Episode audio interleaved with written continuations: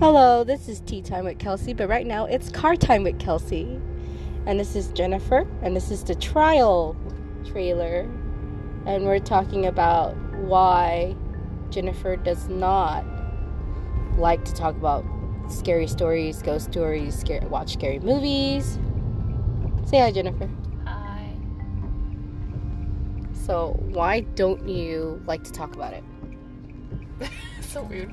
Uh, I don't like talking about it because I've lived in like a haunted house before when I was younger, and I just I'm a dreamer, and so I tend to manif- manifest things in my life, and my thinking about it, talking about it, even being around it brings up my imagination so strongly that it creates sensations, and those sensations, I